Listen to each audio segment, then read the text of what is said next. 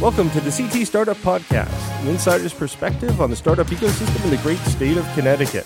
I am Dave Menard from Murtha Cullina, and with me today is Eric Francis from Fresh Farm Aquaponics. and our special guest. Jen Corvo, also from Murtha Cullina. That's right, folks. We're lawyering up today. we decided uh, we decided we violated one too many rules and regulations here at the podcast, and we're bringing in our employment and labor law expert. Yes. Uh, today, we're going to talk a little bit about uh, employment law concerns for entrepreneurs, and as well as have a little bit of a roundtable discussion about general things going on in the community. So, Jen, Yes. where do we screw things up? Yeah, we don't have to pay employees, right? We Right, Just let, no. We just let them work, right? no, exactly. Yeah, and, and ev- everybody's a 1099, right? Yes. So, so you know how long is this program i could go on uh, i could go on forever here so yes a couple of sort of hot spots which we can go into uh, to create this driveway moment about uh, labor and employment law for entrepreneurs um, is yes what's the difference between an independent contractor and an employee um, if you do have an employee, are they exempt or non-exempt, meaning they get overtime and minimum wage? And then with summer coming up, can you use that free labor? yeah, right, right. I mean, I mean, I think all startups at some point use free labor, right? I mean, Yes. and like that's the that's the the I guess the, every story of a, of a startup, right? You started in a garage, you started here, you started there, and it's just like you have a friend that has can give you give you something, right? Do do something either it's just uh, labor or it's an actual skill, right? So um, I think every startup has this issue, um, whether it be they bring their friend in to be, you know, a founder. You know, it, it all Right. depends on when you bring somebody in. So so how how does a, a startup get a go from free labor to an employee? I guess let's let's. well, you'd you'd be amazed at how quick that can happen. Yeah. Um, and I think the biggest thing is is that looking at the law from the legal perspective and then from the human perspective. The human perspective is, gee, I'm going to help a buddy out. You know, I'm going to hang out in that dorm room or that garage and you know package stuff, make some phone calls, what have you. The law, though, if you allow or you suffer or allow suffer, yeah, it's a great legal term. If you suffer someone to work, which is very sort of puritanical, colonial, um, I guess it truly means the meaning You're of basically work. putting the handcuffs on them and just Right, right. So it's like we say with interns. I mean, as soon as you're allowing someone to work for you, um, you you should be, um, you know, they're they're your employee for lack of a better term. Um, so I know, especially now with uh, the summer coming up. Um, a lot of college kids are coming out. They're looking for internships or something to round out the resume, or frankly, just something to do. Um, I mean, I even remember when I was in college, it was sort of a lot of companies said, gee, you know, here's this whole free workforce. Let's have these kids do whatever they want. And it rounds up the resume and isn't that nice? Um, you have to be careful about that. And we're actually going to have a, a breakfast series about this uh, coming up in May. Um, but essentially, the in the sort of the golden rule with interns is that it really has to be for the benefit of the intern. These folks have to slow you down. It ha- slow you down. It has to be, and that's actually one of the parts of the test is that the intern can actually impede operations. Because think about it: if you're hiring someone, or you know, if you're having an intern come into your workspace, they're green, they don't know what they're doing, and it really the point of this is really for them to learn. So you have to train them. They're gonna mess stuff up. They're gonna screw stuff up. You know, they're they they're they're gonna take time and effort to guide them. They're not just gonna come out of the box, walk right in, and say, you know, gee, I can't wait to code or or Yeah. do whatever you need them to do. Um, so it really sh- it it really has to be for the benefit of the intern, and there has to be some sort of educational component to it. So that's why I always go with the burden part because it really does drive it home. It's if you're using interns to replace your workforce, they're not an intern. They're an employee. employee, if yeah. this is sort of like a sigh eye roll, like, you know, gee, Jenkins, that's not how you, you know, do this. Um, now you're in intern land. Like they have to slow you down. Um, Jenkins has to slow you Yeah. down. And I apologize to anyone named Jenkins. But um, so that's the key thing with intern. I mean, same with volunteers. You can't, I mean, if you're a, um, a public agency, you know, you can have your volunteers, but you, you can't the law is pretty expansive as to who is or is not an employee. So just for the startups out there, just be pretty, just be very uh, cautious about applying the the magic word intern. Intern to folks. something. What about payment? Do interns have to be paid? If they're, I mean, if they're not truly, if they're truly an intern, then they don't have to be paid because it's mainly for their educational benefit. And they're paying the a- school to, to right, do that. Right, right. the- the and so do it. often it is in conjunction with the school program, so they're getting you know some sort of credit for it, or um, but if they're essentially an employee that you're calling an intern, um, they, you know they should be compensated for their time. And a lot of these things, it's it's all well and good, and no one has a problem until someone goes back to school and thinks I don't have pizza money geez, I worked for this guy for three months, you know, 12 hours a day, seven days a week, and it was fun, but now I don't have pizza money. Um, I want to get paid. But they did learn how to take like a coffee order and go get coffee, right? I mean, that's Right, right. I mean, they right. did learn something. They did. They did have a valuable life skill. I mean, Um, when, when I think about Jenkins, I like to think that man knows his donuts. yeah, I Right. just, exactly. you know? Jenkins. Jenkins makes a mean latte. Um, good old, good old Jenkins. what uh, what about volunteers? What's the difference between a volunteer per se? Well, I, I mean, I think that sort of begs the question. I mean, if you are a for-profit mm. business, that volunteer is not a volunteer. You shouldn't ha- They're so- an employee. so like is that almost kind of a thing where if you're a for-profit entity you really shouldn't have any volunteers like Yeah. like, you, like Correct. saying that you have volunteers is almost just like you're just not paying people Yeah, sort of like a danger. It's a danger word. I Yeah. mean, it's the same thing as um, saying a 1099 employee. Those things just don't. They just don't exist. and that's always in like in, in, in construction right you're like oh i have all these contractors and they're you're, they're using your trucks their their tools they're t- being told where to go yeah, it is. It is tempting because I don't know. I don't know what it is. Um, people are afraid to have employees, and I get it because you have you know unemployment tax concerns. You got workers' comp. Now that you're employee, you know it's like you're dating. You're formalizing the relationship. You know, it's like i have to see you every day Right. No more strings attached. Yeah. You can't, you know, work with other employees. Um, and so there's this big fear and hang up of having an employee because a lot of burdens go with that. Yeah. Like I said, it's formalizing the relationship. You brought them home to meet your parents. Um, but that being said, it doesn't mean it has to be that difficult. And from my perspective, you know, when you look at whether or not someone's an independent contractor or not, it really is, and you hit the nail right on the head, Eric. How much do you direct and control their work? What equipment do they use? Where do they work? When do they work? And the big thing for me is, can they, can they see other people? Um, you know, it's all well and good can to they say see that. other people it's all well and good to say, you know, sure, you're an independent contractor, and I'm using air quotes on that, but you might not be able to hear that in my voice. Um, they're an independent contractor. They can work with whoever they want. I'm, I'm not the only person they work with. And then they turn around and work with someone else, and then, you know, you get upset about it. That is an indication of the relationship, too. So I think the biggest thing we advise startups on is just, and it's, we get that it's hard. You know, you're trying to make a business. You're Yeah. not really waking up in the morning and thinking, ah, I can't wait to think about my classification of employees as opposed to this business I'm trying to there are some people that do they, ju- they just get all they get going Right, about it it just gets them going really, they don't need coffee. They just need to think about worker classification. The, the rest of them wake up and roll and go, "What am I going to do with all this money?" Right, Yeah, right, yeah, right. How do exactly, I yeah. spend all this and not, you know, I'm going to go hire some volunteers.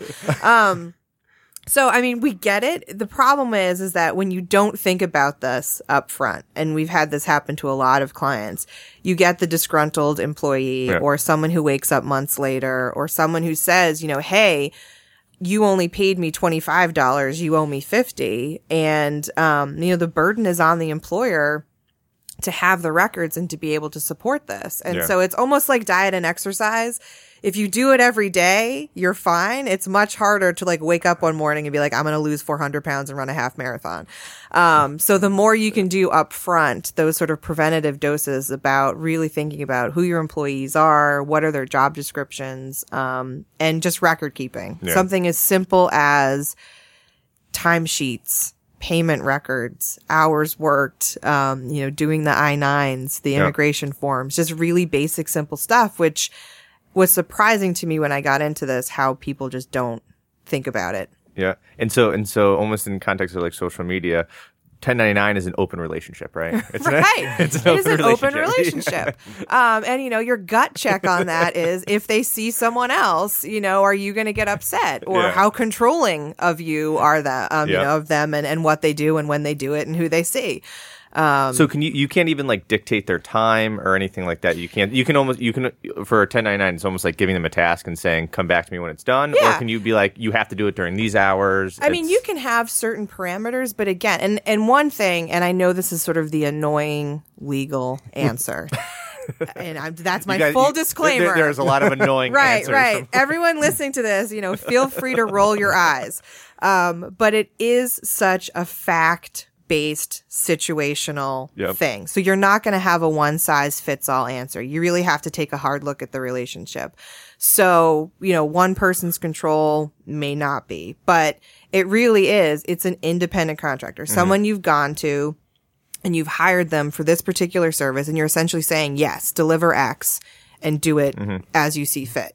If you're all up in their business, you know, literally and saying, I want to do it this way and with these materials and this location, and you have to do, you know, if you're really just in the nitty gritty and micromanaging it, you know, you're crossing that line. That's not to mean you can't have standards. It doesn't mean that you can't, you don't want to order a product and get back something you completely haven't asked for yeah, exactly. but it really is that you know how involved are you in the process And now, one of the tests, if I remember right, uh, is that the the person you're hiring, you're hiring them for that special skill. They have a skill that your company generally doesn't do. right so it's outside of the normal course of your business well done dave with uh, quoting part of the test Yeah, yeah, I remember. I remember it. so right i mean it is and that's another thing of sort of the um you know the the laugh test if you're in the business of making widgets and you have an independent contractor widget maker Yeah. it's going to look different versus you're in the business of making widgets and you're hiring someone to do your website as an independent contractor Okay. so it really is the you know, can you ex- can you justify this and explain this to someone without sort of having that sad feeling in your stomach, um, thinking, you know, this isn't true? Yep. so so going to like the uh for the people who have like the the great idea, they're in their dorm room, they're in their their office, whatever, they're at their um, living room, and they're just talking about this idea, and they start they you know start fleshing it out, then they start working on it a little bit, a little bit, and then one of them goes and makes say it's two guys, one of them goes and makes a company, and the other one is still working on it. Now, is that like again? We're talking about employees and 1099s, but does that person have right to the company? Does, is that person now working for the company? Just you, you kind of get what I'm saying? Is that like with the, like the whole How Snapchat you- thing, right? 'Cause Right. There was like three founders. One of them was like, "I made something," but then they made the company, and I wasn't a part of it. And And I think the biggest thing is just to have a conversation Yeah. up front. And, um, you know, it's true like in a lot of life. It's just a, sometimes it can be an awkward conversation. Sometimes you have a friendship or a relationship and everything's going great and you don't want to bring money into it or you don't. I mean, it's almost like having a prenup. I mean, at some point, yeah, it just you just have to have the conversation because again then these issues come up later of i you know you directed the product but i gave you the sweat equity Yeah. or you know i did this and i did that and then you're going to have the whole you know Edelweiss, Winklevoss, whatever it is, Yeah. dispute, you know, Facebook dispute as to who who owns what. yeah, Um, I, I'm pretty. I'm pretty sure most of Austria just, yeah. just, just you know, so you know, hey, it was a beautiful song from had Sound a shiver. Um, yeah. but i and yeah that's where it's that's where you run into problems is people don't have those Mm-hmm. don't have those conversations I would suggest though, then, I I mean, in the context of of having those conversations, um, and I say this to a lot of startups all the time. I mean, that's just part of the process of learning how to be a CEO, right? I mean, you, you're not. You may be born with, you may have certain natural leadership skills or a certain way of talking to people and, and so on, but you're not. No, nobody's born a CEO. It, it, it consists of a number of skills that you learn over time. Yep. And one of the earliest skills you have to learn is how to talk to people in the context of an employment situation. And sometimes, if they're friends, how to separate business from friendship Yeah. and, you know, take what actions you need to do that are in the best interest of your company.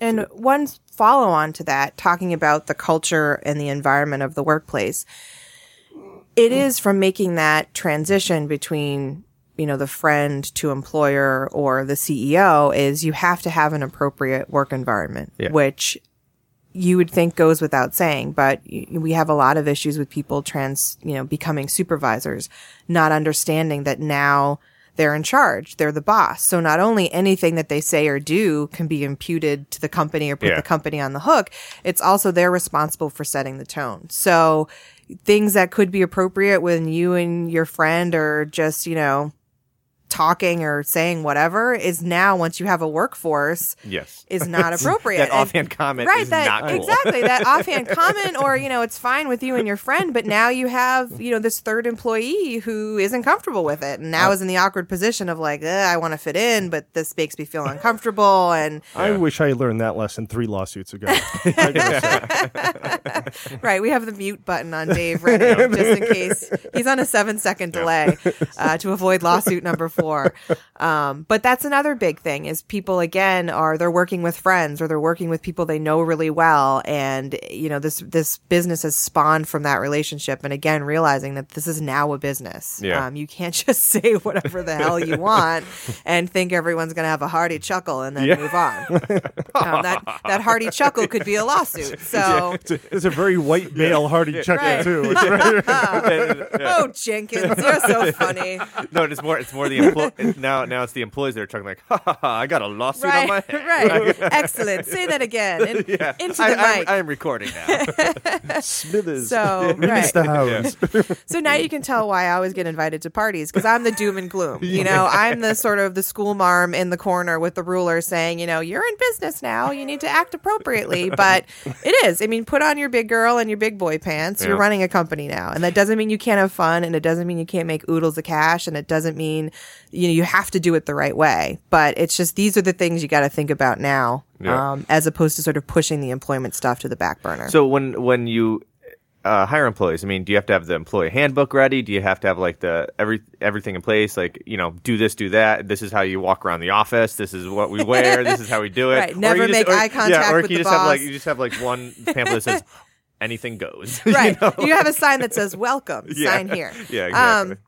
I mean, like with anything, it can be as big or as small depending on your business. I mean, there are some things that are definitely, you know, good things to have. Yeah. So, um, you may not have a full scale employee handbook, but you can have some basic policies about, you know, anti harassment, um, when we, ex- how you expect you to record your time, you know, if you have any concerns, who you can talk to, what your schedule is, um, the big thing with an, empl- an employee handbook is not, you know, having your required disclaimers about this does not create an employment contract. You know, your employment is at will. Um, but in hiring, again, it's all back to that relationship thing. You know, focus on the job. A lot of people fall into traps of, again, if you're having that culture of like, hey, we're all friends, um, you know, you may run into trouble in the interview process of like, what kind of name is, you know, Corvo? And, Yeah. you know, you may have just stumbled into, you know, a national origin question or, you know, so it's very much, it's a friendly conversation, but it's one that's focused on the job. So be clear as to what the job is, Yeah. what you're looking for um, and you know just be smart about it. What information do you need from that person to determine whether or not they're going to do the job? And then be clear about what the terms of the job are. You know what schedule you expect what their wage rate's going to be um, you know what benefits you're offering. It doesn't have to be a 500 page handbook. In fact you don't want the 500 page handbook because who the heck is going to read it? Yeah. um, but we even have just you know a simple checklist have i got their resume? Have they done their i9 Yeah. you know have they filled in their w4 tax form? Uh, do i have you know information to contact them emergency contact that sort of thing? And your orientation can be you know here's your cardboard box that's your desk or you know here's the corner office. Yep. um, but just be consistent. And you know with each hire you have it's exciting because that means you're getting bigger and it, these are good problems to have. But again before you go into it have a plan. Yeah. it's like most things just have a plan and and then just to add, that goes for the corporate law perspective as well. Uh, it's very important when you're bringing somebody on to make sure they have signed an agreement that has confidentiality provisions, uh, that has assignment of inventions provisions. Mm-hmm. If they work on any IP for the company, the company better own it. And if and it do doesn't, they have it's gonna baggage come from their previous employer? I mean, that's, That's a right. question people forget to ask. Is you know, have you signed if you've worked someplace previously? Have you signed a non compete? Have you Yep. signed a non solicitation? Yep. And taking that too for face value, because sometimes people are like, oh, I signed a document, but it was 10 years ago and it's not enforceable. It's like, well, let me be the judge of that. Can I see? Yeah. And can can you usually ask for that? Oh, I mean, yeah. is it that's something that they, they can give up and the other company has to give up, or Actually, most com- most companies want you to Yeah. disclose it because Yeah. they want the other company to know that this person's subject to Okay. a non-compete. But it's, it's a good question to ask because both ways. And we also, I mean, another concern is prior inventions. If they if they've learned something at another company that's proprietary to that company, and then they bring it to your company, you make it part of your IP, then you're resting your IP on a very faulty ground. interesting? So- because that because that I mean, just thinking about from from our perspective is that you know there's definitely people that we're looking at that are coming from other companies, right? That that have an interest, you know, have some sort of connection to to what we're trying to do, and so technically, if they learn something on that invention, it could be faulty grounds. Like our IP would be on faulty grounds, kind of a thing. So that's that's interesting. It's all about, you know, the sort of the touchstone. It's all about being as clear as you can up front before things get too far as to, you know, your status, their status, where you stand. And then it just, if you get all this stuff clarified at the beginning, then you can just focus on the job and making money. yeah, don't do these things on a handshake. No. So, so what about the the idea of um, you know, like partners, founders, right? They're in a, in a ski, uh, C corp, S corp, like they're employees too, right? So there is that. Wh- how does that happen? Because I know, like, I had to fill out a W four for my, you know, but so so it's like, is there is there a distinction between founders and employees? Are you also, if you're a corporation, are you also an employee and a shareholder? How I does think that it work? depends on the type of company, of whether Yeah. or not what you've set up. So, so for a corporation, you can be both an employee and a shareholder, right? Yep. And, and there's no there's no technical distinction for founders. Founders are shareholders, Yeah. and if they provide services to the company for which they get paid, they're also Employee, like yeah. employees. Um, LLCs are a little bit different um, because in an LLC context, uh, you know, there's th- for tax purposes, the company doesn't exist, right? Yeah, exactly. It's a pass through, right? It's a pass through. So all the income and expenses and losses of the company go directly to the shareholders. Um, what, what this, or to the members, what this means is that you can't be both an employee and an owner of an LLC. Uh, in, in that case, what happens is as an employee, rather, you're essentially providing services to the company. You're getting a guaranteed payment for your Yeah. services but you can't get benefits. It's a it's it's an important thing to know about LLCs. Is I, I actually like LLCs. Eighty percent of the companies formed in the U.S. Yep. today are LLCs.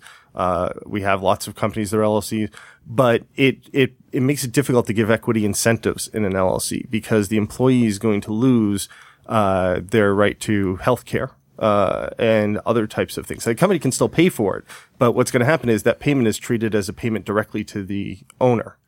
And so, and so okay. the owner's going to pay taxes on that. so that'd be like an owner's draw or something like That- that. that's right. Technically. It, it, it all gets it all gets directly attributed to the owner. Any expenses, benefits that the company pays for on their behalf, um, and beyond that, uh, you know, the, so so they, they lose their, then they have to they're then they're treated as being self-employed. They have to start paying quarterly taxes, uh, estimated taxes, and they pay a slightly higher tax rate. Though in the end. In theory, you're paying less taxes overall because you don't have the two levels of taxation of a C corp. yeah. Um, so anyways, it, it, there's a lot of factors that go into it and there are a lot of great types of equity incentives for an LLC, but you always have to remember it's an adjustment in the employee's mind. You have to sort of, you say, yeah, I'll give you some equity, I'll give you direct equity in the LLC, but you're not an employee anymore. but yeah, but now you're going to be self-employed and you got to take that into account. And you may have to bump their pay to offset the additional Yeah. you know, taxes they're going to be paying and, and the benefits they're going to receive. Um, but on the other hand, you know, there, there are ways to give good equity in LLC. There's also ways to create indirect equity, um, where you're giving them equity in, in essentially in a side company that's receiving equity from the LLC.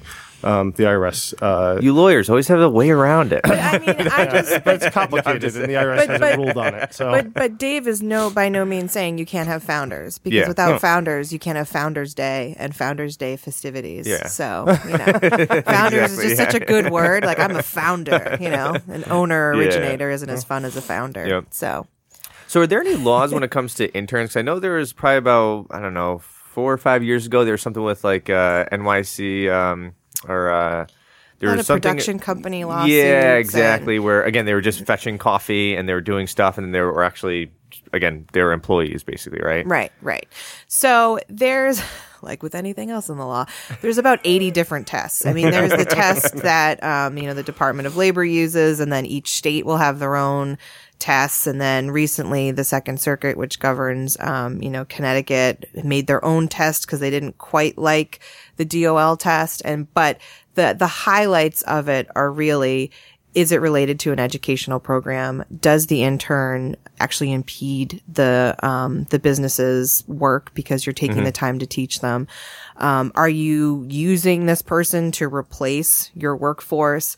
Um, so those are kind of the the the things that we talked about before. Yeah. You know that those things can get splintered into six point test, four point test. I mean, it depends on who's doing the writing, but that's Yeah. really the crux of um, the issue. So I think we should talk about something vastly more important: What? Deflategate.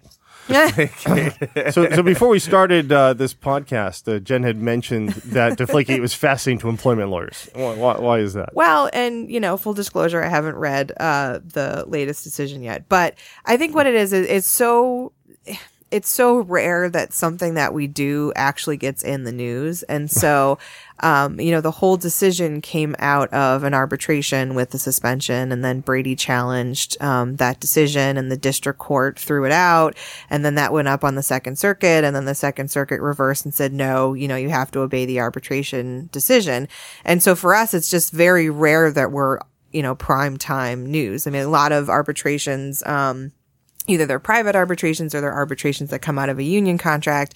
It's more of, you know, were you terminated for just cause? There's no, you know, Super Bowls involved or, you know, de- deflating or cell phone records or anything else. Yeah. Um, so that's why, you know, we thought it was interesting because this is stuff we deal with all the day is arbitration. And then arbitrations, the standard is so deferential from the courts. It's very much like, okay, you guys agreed to go to arbitration. And unless this is a clear miscarriage of justice or so horribly wrong, we're going to leave it, um, as is. And then personally, because, you know, I'm a huge nerd, we also like Deflategate because a lot of the training we do is on workplace investigations. So if you have a complaint about harassment or, you know, theft or something like that, we give, you know, a seminar to HR folks on how to do the investigation. How to Um, investigate your employees? Yes. And it- because it, you know, often in a harassment thing, you're, number one, you're trying to resolve the issue because you want your workplace to be a good workplace free from harassment. So you want to actually see if anything happened.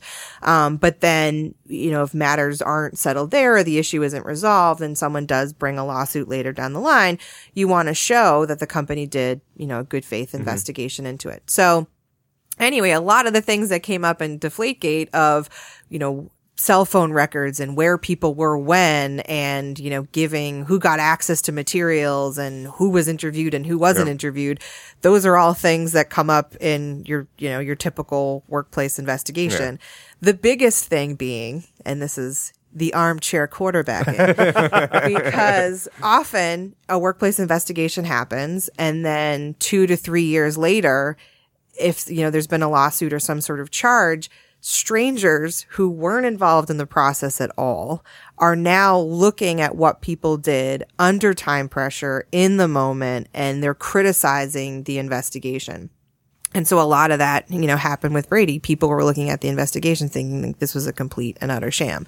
And that happens in the HR world. They'll think, well, why didn't you talk to Jenkins? You know, he was, he was a witness. Um, why didn't you talk to, right, right. Jenkins was an eyewitness. Why didn't you talk to them? And when you're in, donuts. right, exactly. J- Jenkins was out making a latte and I didn't want to interrupt him. Um, but yeah, a lot of people are going to look years later at what you know the HR person or the um, the supervisor, preferably not the supervisor, did um, in the investigation and and critiquing it. So, you know, in a nerdy way, this whole uh, Brady issue is sort of touches on a lot of labor and employment issues. And does it go back to just keeping records and understanding like where people are should be, where they shouldn't be? Like, is that I mean it's It's a. I mean, it's very the basic premise of who, what, when, where, Yeah. why, and how. And back to my previous point of having a plan and knowing that that plan is going to change because say you do talk to Jenkins and Jenkins says, you know, oh, I saw Menard like skulking in the corner. Um, you should talk to him too. You know, you should then talk to Dave Menard. I was totally deflating those footballs. totally. so you know and just keeping keeping track of who you spoke with what documents you collected and sometimes you just have to just even just a physical presence to go out and talk to people and making sure who's doing the investigation is someone who's independent and is neutral so you may have baggage with this employee and you think oh this is the squeaky wheel but you know what? Bad things can happen to squeaky wheels too. Yeah. and not getting pressure from other people in the company as to how they want the investigation to go or what result they So, want so did you read the lower court ruling? no I, I, I, I was just curious. I mean, as you said, courts generally give deference to arbitration. The, Mm-hmm. the arbitration ruled against Brady, gave him a suspension. Yep. Then the lower court overturned it. I, I think it, the the sort of buzzword was that it was so unreasonable and like outside the bounds. I think of the arbitrator's authority, but I'm sort of picking up you know bits and pieces. I just sort of got like the Facebook feed of outrage or support and sort of figured I had enough. Yeah. Um, are you are you a Pa- Pats fan? I'm from Massachusetts originally. Yeah. Uh, And here's the thing. I grew up in Massachusetts when the Patriots were horrible, when the Red Sox were horrible, when the Bruins were horrible. oh, so you don't want to like hop on the bandwagon? Well, no, it's like I've always been a fan because it hasn't been hard to be a fan. It's either we lost all the time or we're champions. So, um, you know, I'm a fan in the sense that I have sort of a regional loyalty, but I mean, aside from Gronkowski and Brady, I can't pick many people out of a lineup. So, it's okay, Jen. You yeah. can admit your fandom. This is a safe zone. I, I So- honestly, people like I, I played football, you know, you know, growing up Mm-hmm. in high school and everything like that, and uh, people are always like, "Who's your favorite football team?" And it's like, well, I like the Broncos when you know Right. when, when Elway and Right. and uh, Shannon Sharpe now were on the like team and Terrell Davis. logo. No, Yeah. but then, then at the end of the day, like I don't even care. I I, would, I want to watch like a good football game, and I talked to my sister about it, and she knows everybody. She- I mean, she's a die, she, think about this. I have a sister who's a diehard Pats fan and a diehard Yankees fan. Ooh. Where the hell does that come from? You know, like it's like one of those kinds of things. I mean, and then the rest of the family is Red Sox fans, obviously. But um, so it's sort of surprising that these teams have all done so well because, you know, as a kid, we were just horrible. it's true. You could get tickets whenever you wanted. No one was at games. I mean, I, I remember going to undergrad at BC, and I used to go to uh, Red Sox games all the time. And we go sit in the bleachers for seven bucks. right. You pay seven bucks, you get into any game, and you just Yep. go sit in the bleachers Yeah. and hang and out And now there. people are like flipping over cars. Like Yeah. I was in law school when we won the Red Sox won the World Series, and you know, Boston just like erupted, and people are flipping over cars and everything else. I'm like, seriously, like, are you just like so excited that you finally have something to like celebrate? I mean, my first instinct is not like let's flip over a car, but like you know, to each his own, I guess. Yeah, yeah. I mean, hey, I, I remember when I uh, I went to a Red Sox game with uh, my sister and my family, and I was walking down the. Uh, my sister obviously has the, her Yankees jersey on, and my Red Sox. Mm-hmm. Brave and people, woman. And, and like, oh yeah, and she's walking down, and she, you know, she'll talk. If you, you talk to her, she's Right. gonna talk back. and I just remember, keep your girlfriend in line over there, like you know, all this kind of stuff. And it was actually it was actually a heated game because that that was the game that um that Zimmerman uh, charged the mound, and, uh, Oh, and Pedro threw him down, Oh, I remember and that. then and then nobody, Don and then Zimmer. and then a lot of people don't realize that we were we were behind the bullpen and um, for the Red Sox bullpen, and um, during the game, the outfielder I don't know who it was jumped the bullpen's um, the bullpen and started beating up the like, one of the ball boys. like he started like fighting one of the ball boys. And we were like, what? Poor what is Jenkins. on? Yeah, Jenkins just gets beat up. You know. Like, That's another internship down. exactly, know? exactly. Worst summer job ever. yeah, yeah. So so when an, uh, going back to the internship because I think Ooh, internship all right, is now like we're back to the topic. Yeah. Okay. Well, no. Well, one of the we love getting off topic. Tangent, tangent, tangent. Um, but with the internships, it's like one of those things where every startup at one point is doing internships, right? So if you're connected to a school and they're you know they're coming out of a program. Do you still have to do the educational side, or is like the school doing it, or is it still like kind of like tricky ground? Because that's, I mean, the only reason I bring it up is because we've had, you know, I've worked with good internships. Um, I've been an intern before, and it was dog shit. You know what I'm saying? yeah. Like it was You've just like, Jenkins, like I, yeah, okay. exactly. I was like stacking papers and going through like Yep. files that they didn't even do anything with. Yeah. Um. So, and I still have some of those paperwork. um. So it's just one of those things where it's even if you're connected to a school, it, it- you know, do you have to do the educational side of it? and you're and you're still on the hook for that. So I think part of the vetting process with the internship is what kind of internship is it? And often what schools will have, and you can ask about this, sometimes they, uh, they ask the interns to write a weekly journal entry about what they're learning, or they have, um, an end of internship project or thought piece or, you know, what I learned this summer sort of thing.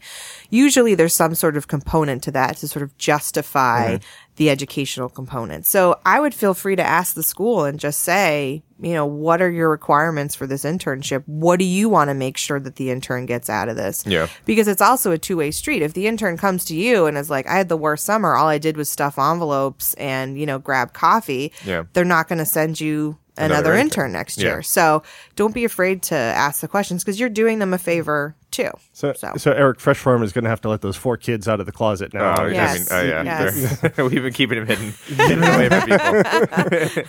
I will. I will have to say, there's one um, this past uh, semesters that we um, went to go work with uh, a couple of interns uh, from local college, and you know we. When I was doing internships, again, there was uh, literally doing like, energy audits for buildings that are like they're never going to do anything with them, you know. And so, uh, again, I had some internships that were just horrible, didn't like them. And so, when I look at having an intern with any of the companies that I've ever done, it's always been like, okay, I'm going to give you a real world project. Like, I don't want you to look at it as even even almost like in uh, in school nowadays. It's like don't look at it as your project for the grade. Look at it as a real world thing because if you look at it as a grade, that's all you're worrying about. Right. And so um, I remember I was giving the, these students, and I was like, "Listen, if you we want you to do this, we want to re- reach out to these clients, you know, this or that." And I go, "If a sale comes of it, like we'll give you part. Like we're not Mm-hmm. going to just ha- be like, okay, thanks for the sale, you know, you know, thanks for the free work, Right. We'll give you a part of it." And then they they went back and they were like, "Well, it seemed like he was giving us quotas that he wants to hit," and I was just like, "We just want you to talk to at least Right. twenty of our clients, you know, just see what they would like, you know, what they would, you know, just get an understanding of it." So it's a, I do think that there's some, you know, some students think an internship is just another project, Mm-hmm. not an actual like experience, kind of like a work experience. So I don't know. It was just it was just interesting to hear because I didn't. First of all, they didn't even come back to me. Right. They had to have the professor come to me and tell them that they're working on another project because of it. So it was just one of those things where I was like, eh, I mean, now I don't want you as an employee or an intern because you couldn't even email me back. Well, know? part of that too is I think part of the internship is you're training a future workforce. Yeah. So we've all had people who have worked for us who don't return phone calls or don't know what it's like to Yeah. be in a workplace. And so part of that training is Hey, if you have an issue, I mean, unless your your school's rules require that you play Yeah, telephone exactly, through yeah. the professor, but if you have an issue, let's talk about it. Um, and that's part of a skill that you learn at work. But it could also, I mean, I find sometimes too, there could be a generational thing of, you know, I'm going to have someone else have the confrontation Yeah. as opposed to me. Um, and it's interesting to hear your part of the conversation of, you know, hey, you know, here's a metric, try to call 20 people as opposed to just an open ended thing, Yeah, which a lot of exactly, yeah. people like is structure. And then their interpretation of it is, you know, he's giving us quotas, you know, Yeah. he's the man. um, yeah, but you're gonna have like you're gonna have great employees, you're gonna have great interns, and you're gonna have Yeah. bad employees and sometimes bad interns. And maybe that bad intern is gonna at the end of the summer learn something, and the next job they're not yeah, going to yeah, you know call their professor and say please talk to my boss. But yeah, exactly. it is it is part of the process. Well, and pe- people are always learning how to function in, a, in Yeah. whatever environment they're at. And so, just to give you a short story from uh, from my days as a summer associate, which uh, for those who have not been to law school, it's, it's usually after your second year, you go work maybe for a law firm or some other place for the summer, um, kind of like a almost like a legal intern, except you know, so you you're know how to getting make paid. coffee, basically. Well, you, you start learning about what it's like to actually practice law. Yeah. and they're buying you coffee Um, yeah, oh, because yeah. they want you to Th- work that's really right. hard. You're like, I get free coffee? Oh my gosh! so you're locked in this room all Right. day. So so I. I worked for this firm, not not Murtha Cullina. It was another firm uh, in Boston, and uh, they had some of the uh, law students that came in as summer associates were uh, were from Canada. Um, and because this law firm did a lot of law in both the U.S. and Canada, and and at, at the end of your second, at the end of your summer as a summer associate, you you probably are also sending out resumes because you want, in case the your the place you're working for is as a summer doesn't offer you a job, you want to have interviews lined up for the fall so you can try to find a job for when you graduate law school. And uh, this one, this this one poor summer associate, uh, I, I say poor. it's all his fault. Um, re- really, It's always uh, their fault. It's right, he, right. he, uh, he so he was preparing his resumes while he was in the office. oh boy. and uh, he walked down to office services, You know which where this is does all the copying and every you know mailing and all things like that. And uh, he he'd gone straight to law school from college and never had a office job before. Yeah. So so there was a big series of miscommunications where he, he brought these resumes and he put them all in envelopes and and so office services is a bunch of envelopes that are going to law firms in Canada. And so he says he says, can I have these shipped out to the uh, you know to law firms in Canada? And they said, sure, it looks important. Want to go overnight? He said, yeah, no, that'd be oh, great. and they're like, well, if it's that important, do you need it registered? And, you know, like, do we need to have somebody sign for it? He goes, oh, that'd be fantastic. Thanks. And then, you know, and so they're asking like these ten series dollars of, per It's letter. like four hundred dollars later. well, they're asking him these series of questions and finally they're like, this sounds like it's pretty important and you're a junior person. Do you want this couriered? Do you want this couriered? And he said, yes. And so a guy got on a plane with a briefcase of these letters and hand delivered them to law firms in Canada, the Toronto, Montreal Oh area. my Did he get any of the jobs? Um, and and of course, a bill comes back for like five thousand dollars. Oh my gosh. Um, I, I won't go any further about you know what That's- happened or anything, but it was just Wow. to talk about a, a learning experience. He would have been able to get it. He, he would have been able to get the free stamps in the envelopes, but not the free courier. courier. But I'm just playing out that movie in my head of like someone at the law firm in Canada and this guy with a briefcase like handcuffed to his hand is like, you know, I have Jenkins' resume, you know, and they're like, Ooh, we got to hire this guy, you know, we don't, we probably don't have to pay him because he seems like he has plenty of money since he has personal delivery of his resume. Oh man! This guy takes this interview real seriously, right? Right. and then he shows up for the interview and they're like, really? This So is so you were you were there when this happened? yes. Okay, it, wasn't. It wasn't. It wasn't. It wasn't one of those things where they like passed down. like- Right, like, right, of the, the lore, fol- yeah, yeah. fol- the folklore. I've Right, got, I, got, I right. got a few of those stories too, but we'll say that for a different podcast. Um, But uh, yeah, no, it was it, it was the word of the summer. You know, like Oh, my that's that's great. So so when it comes to like uh so again you're thinking about interns as like future employees, you know, mm-hmm. you're developing the workforce. A lot of companies nowadays are kind of doing like these small projects with with people before they bring them on as employee. It's like you go through the process and they're like, "Okay, let's actually work with you on X, Y, and Z before we mm-hmm. move forward." How does that kind of work? Because again, you can is it you know if you're only doing it say 90 days or is it project based? Like they're 1099, and then if you like them, they turn into mm-hmm. an employee. Can is there You've sort of just hit on all the buzzwords. It really is just taking a look at trying to do what- buzzwords? I'm right? all about buzzwords. I, I just speak in buzzwords. So startup, social media. right. It depends. Suffer or permit to Yeah, work. exactly. Uh, 1099. Um, again, it just depends on the situation. And that's another sort of myth that people get into. They think, oh, it's a 90 day probationary period, as if somehow there's this magic to that 90 day Yeah. window. If you're an at will employee, you're an at will employee. And that goes both ways. The person can show up one day and say, you know what, I don't want to work here, drop the mic and leave. Or they could show up and you're like, you know what, that's not working out, you know, beat it. Um, giving him that, putting that label on it, again, outside of the collective bargaining, you know, unionized context, um, you putting that 90 day label on it doesn't really make a difference. Yeah. Um, I mean, it may signal to the person that, okay, I'm really going to take that someone's going to take a hard look at me for the first three months. But then you also don't want to have the situation of day 91, the person comes in, you know, four hours late for work, drunk, you know, just kind of. So uh, that's just another thing that people.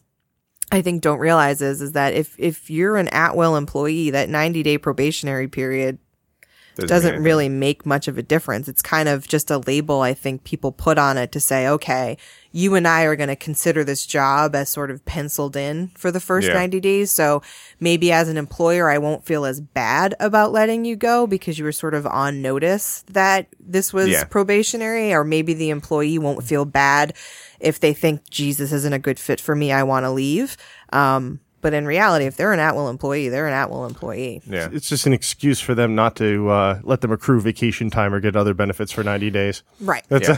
That's basically it, right? So the first 90 no- days, you're not getting shit. there's no real there's no real magic to it. So, so uh, going off of because obviously TV is everything, and, and Yes. everything in TV is true, right? Of course. So, uh, watching the new, I didn't uh, go to law school. yeah. I just watched Law and Order. I mean, come on, which is why, I'm wouldn't awesome you? at giving like 45 minute speeches in the backdrop of these beautiful murals about justice. yeah, yeah. That's what I do all day. the um, so Silicon Valley, the, the TV show. Do you know watch it? Right. Yes, So, yes. so did you watch the new episode? Uh, no. Okay, so Uh, spoiler. We've only no. had like one episode though in yeah, the it season, was. right? It just okay. came out like yeah, Saturday. I recorded it. Okay. So, um, but uh, but like in the last, like so the last season, right? The arbitration, right? Yep, There's yep, yep. arbitration, and um, the the the clause in Richard's Mm-hmm. um thing where it's the all the um the contracts were invalid, mm-hmm. right? So so explain like kind of like that is, or I mean, obviously case by case scenario. explain who leads the contract, right? But but going that is that like, are there certain things to definitely keep out of contract? And Mm-hmm. like like, can you not say you can't work on other stuff versus?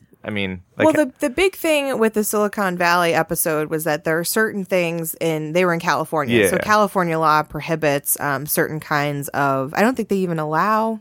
Was it non compete? Yeah, they're, allow? they yeah. don't allow non compete because like there's so many tech companies like you basically couldn't work anywhere. also well, i think too it's just california is very i think it's one of the most you know regulated and law heavy um, areas in the employment space um, i think california and new york are the biggies which shouldn't be surprising Yeah. um, so you know we have certain things in agreements that you shouldn't put in, but they're mainly things in settlement agreements that the law has said, you know, there are certain claims you can't waive or, you know, certain notices have to be given.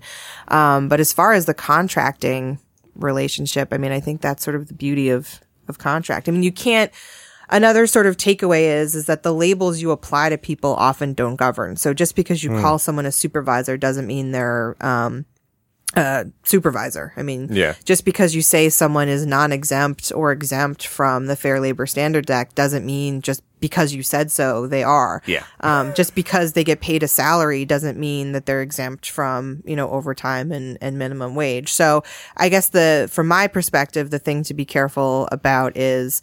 Um, you know, what labels you put on people. Um, think very carefully about the obligations you put on yourself and on the person you're contracting with. And again, just be upfront. If this is the start of the relationship, if you are going to go in that realm of having, um, a contract, is there a bonus? You know, make sure everyone is clear that that bonus is discretionary. Um, if there's a commission structure, have a written plan. Yep. Um, you know, state when when commissions are actually earned. Um, just be clear as clear as you can up front as to how the relationship is going to go. And if if it's something you think about and it's something you've spoken about, you probably want to have it in the agreement yeah. because the last thing you want is, oh, yeah, but when we were negotiating the contract, they told me these three things were going to happen. It's not in the contract, but that's what they told me. And, you know, I relied on that. It's Yeah. just clearer to have everything in the document. And then that fabulous clause saying, I'm not relying on any representations outside of the document. Um, I'm signing this of my own free will, yada, yada, yada. Yeah. So, so I mean, Love there's so, so there are definitely times where I mean you're signing a contract. It's not just you're becoming an employee. It's like you're signing. Well, the thing when you're signing an employment contract is you're you're you're transitioning that employee from an at will, so anyone can go at any time for any reason, versus you know there are certain obligations and expectations, and then you're opening yourself up to you know a breach of contract claim. So that doesn't mean to say that you can't have a confidentiality agreement or you can't have a non-compete or a non-solicitation agreement. It doesn't mean you can't have those sort of collateral things. Um, but you want to think very carefully if having an employment contract suits your business. Is locking someone in for a particular period of time? Mm-hmm. You, you, do you need them to commit for a certain period of time? Do you need them to commit to, you know, not work for a competitor? Do you need them to do they need from you that they're only going to be terminated for these five specific reasons again it's not a one size fits all thing it really is what fits what fits your business Or if you're not going to pay them unless they do X, Y, and Z. right or they deliver these things Yeah. or you know what their compensation is going to be and again keeping in mind that you know you're actually compensating them and not you know. So tell me a little bit about Sure. how the salaries and you're saying that just because they're salary doesn't mean they're not they don't get Right. overtime. So if- because I because if that's the case, I need to talk to people. In my own so there, I mean, there are certain things. I think again, when we get into these shorthands, if people think, "Oh, I'm paid a salary, I'm not Yeah. owed overtime." So, in order to be um, exempt from the Fair Labor Standards Act, and Connecticut also has its own law, is you have to meet the salary test. So you have to be paid on a salary basis of a certain amount per week. Um, federal, I think it's 455. Connecticut, I think it's 475. And again, this is an oversimplification here. Yeah. Um, and then you also have to meet the duties test. So your job has to be um, in certain categories. So executive, administrative, um, professional. There are certain ones, at least under the federal law, for um, employees that work in the computer industry. So if you meet the salary test and the duties test, you can be exempt from the minimum wage and overtime provisions.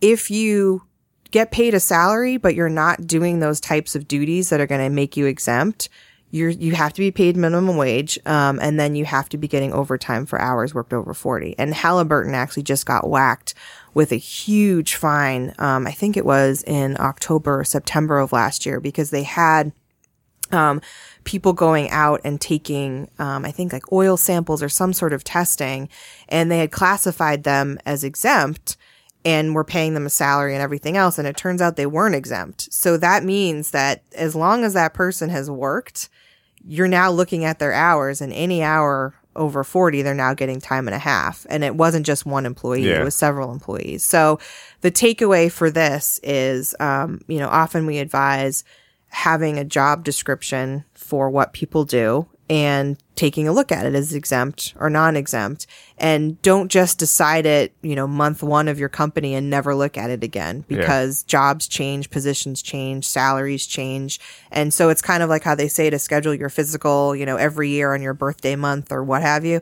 Um, you know, periodically take a look at policies, periodically take a look at um, job descriptions, how you're classifying people. Just sort of do a company checkup and just, you know, just make sure that things are what you say they are Yeah.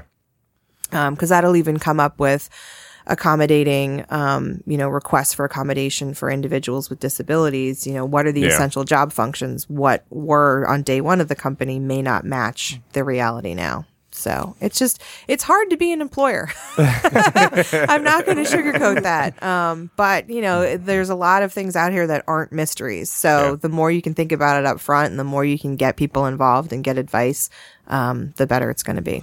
So we're about at the point where we need to wrap this up. Uh, is there anything else, Eric? And No, I think I of the think, world? I think at the end of the day, if you're a nonprofit, have you can have volunteers as a nonprofit, right? If, at a for-profit, you shouldn't have volunteers, and then uh, just the interns just got to uh, just make sure there's some sort of benefit, right? Yeah, and I will say, I mean, obviously, I would never discourage anyone from calling, you know, Murtha Cullina for any type of advice. But, um, you know, Department of Labor, both Connecticut and Yeah. federal, have some really great fact sheets on certain things, um, and you know, quizzes that you can take. You know, is this person an employee? Kind of issues. So, um, and there are industry associations that you can go to. I mean, there's you don't have to just sort of blunder about. Um, and you know, we're obviously always happy to to chat with people, but once you sort of have that initial thought of, gee, I should check this, Yeah. you should check it.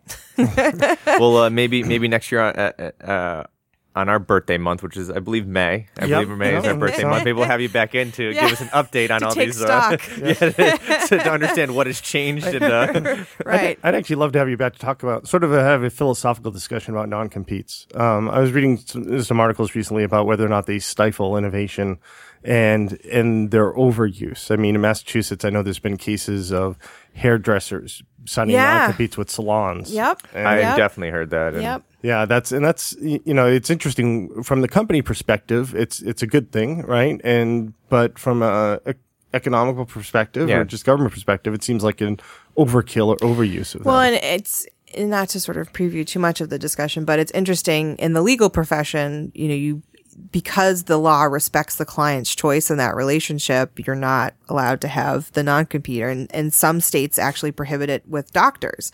Um, so you have these certain professions that it sort of the law deems are so sacred that you can't possibly have a non compete. But I mean, my relationship with my hairdresser, I think, is sacrosanct. So I'd be pretty mad if uh, I couldn't go to her because she went to a different salon. But because that it's the client base. You got to right, bring, it's, you literally my bring your personal entire choice. Yeah, yeah. Right. Or, you know, how did you find out that she left the salon? Did she contact you directly or did you happen to, you know, run into her? Yeah, into you don't want to be and- quizzed by the salon owner. Right, right. Or, you know, You know, and you know exactly what to say, right? I Right. ran into. Right, I ran Somebody into else her told me about street. her. Right, I just happened to bump into her at the grocery store. Um, so anyway, I mean, I clearly I knew you wanted to talk about hairdressers in that discussion. Uh, so. Absolutely. Well, no, I, I honestly, I, I that was one of the major cases that I'd seen in the past year, and I think it's a, I think it's a big one because of a, out of all the professions you wouldn't expect. I don't know. I think this is someone who probably does not think too like I don't know how you sort of get your hair cut, but for me, when I moved from Massachusetts to Connecticut, it was like my top question of where Yeah. do people go to get your I need someone who can cut my hair. So anywho. That's excellent. Right. Feel free to look at the bio picture. Like, really? She cares about hair that much? Yeah. her, her hair looks pretty normal, but I couldn't get a good hair, uh, barber, so I just stopped. I just stopped. You I just yeah, stopped just let it start altogether. going. It just started growing. You went know? free yeah, range. Exactly. Yeah. Exactly. I, I might need to enhance my reputation around here as an entrepreneur attorney. Do the same thing. yeah. uh, uh, you know, the, the one problem with being a being an entrepreneur attorney in a in a law firm is, you know, everybody else is wearing suits and everything. My clients come in in t-shirts and jeans, and I'm trying to match them. yeah, and they're like, you know, and they're like, God, he's such a slob. What's going on with him? Why can't Why can't he just hold to our dress code standards? Right. Yeah. Well, is that what is that like Curb Your Enthusiasm, or was the lawyer had casual Friday, and the guy goes in, he's like, "You look like a cowboy. You can't give me legal advice." um, yeah. Well, Jen, thank you very much Thank for you. coming This was on. very It's good. been a lot of Thank fun. you. We appreciate it. Okay, so we will talk to everybody in the next episode. Thanks very much. Have a good one.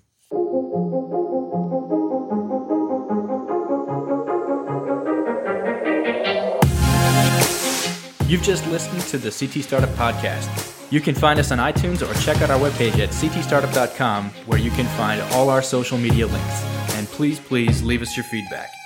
Special thanks to our production team, Kate Rupart, Dylan Gilliatt, and Kevin Dobis, as well as our equipment and marketing sponsor, Murtha Cullina LLP.